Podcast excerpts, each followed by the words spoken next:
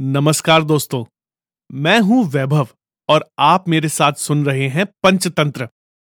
जो कहानी मैं आपको सुनाने वाला हूँ, वो कहानी है बगुला भगत और केकड़े की। तो चलिए, शुरू करते हैं हमारा पॉडकास्ट, जिसका नाम है the childhood trails with freedom house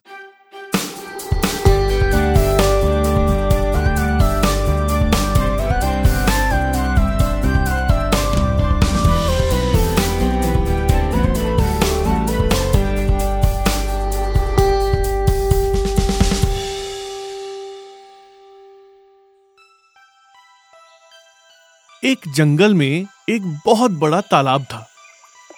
हर प्रकार के जीवों के लिए उसमें भोजन सामग्री होने के कारण वहाँ नाना प्रकार के जीव, पक्षी, मछलियाँ, कछुए और केकड़े निवास करते थे।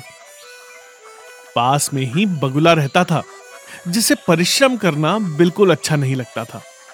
उसकी आँखें भी कमज़ोर थीं। मछलियाँ पकड़ने के लिए तो मेहनत करनी पड़ती है, जो उसे खलती थी। इसलिए आलस के मारे वो प्रायः भूखा ही रह जाता। एक टांग पर खड़ा यही सोचता रहता कि क्या उपाय किया जाए कि बिना हाथ पैर हिलाए रोज भोजन मिले।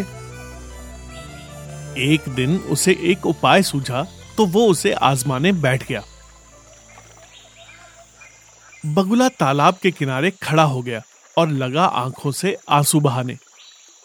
एक केकड़े ने उसे आँसू बहाते देखा तो वो उसके निकट आया। और पूछने लगा, मामा, क्या बात है? भोजन के लिए मछलियों का शिकार करने की बजाय आँसू बहा रहे हो? बगुले ने ज़ोर की हिचकी ली और भर्राए गले से बोला, बेटे, बहुत कर लिया मछलियों का शिकार। अब मैं ये पाप कार्य और नहीं करूँगा। मेरी आत्मा जाग उठी है। इसलिए मैंने कटाई मछलियों को भी नहीं पकड़ रहा। तुम तो देख ही रहे हो। केकड़ा बोला मामा शिकार नहीं करोगे कुछ खाओगे नहीं तो मर जाओगे। बगुले ने एक और हिचकी ली ऐसे जीवन का नष्ट होना ही अच्छा है बेटे। वैसे भी हम सबको जल्द मरना ही है।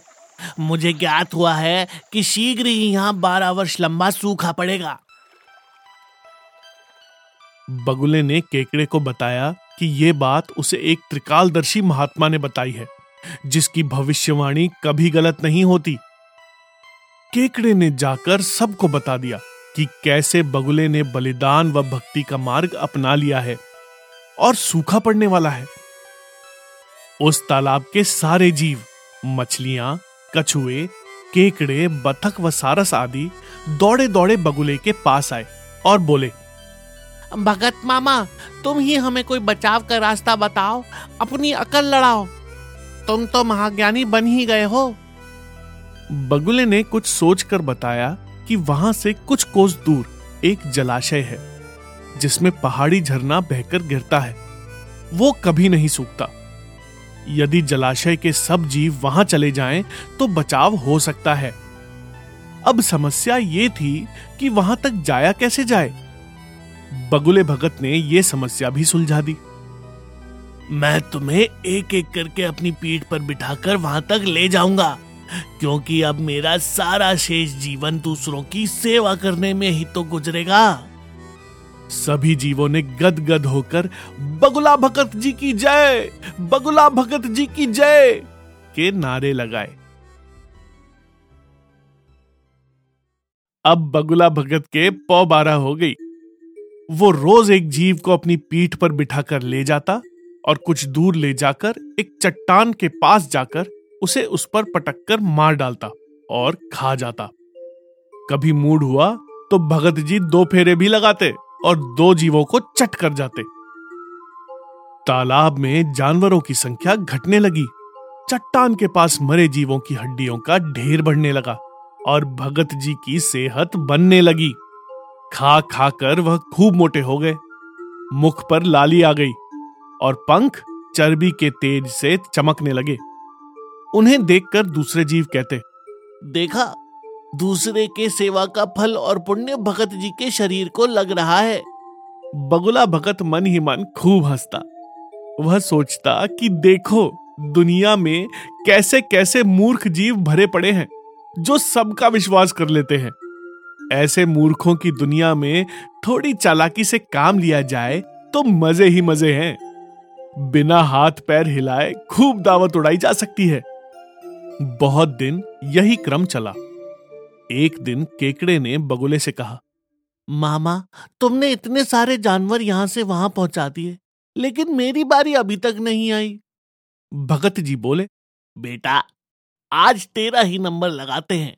आजा मेरी पीठ पर बैठ जा। केकड़ा खुश होकर बगुले की पीठ पर बैठ गया। जब वह चट्टान के निकट पहुँचा तो वहाँ हड्डियों का पहाड़ देखकर केकड़े का माथा ठनका। वो हकलाया मामा ये ये हड्डियों का ढेर कैसा है? वहाँ वो, वो वो जलाशय कितनी दूर है मामा? बगुला भगत ठा ठा करके खूब हंसा।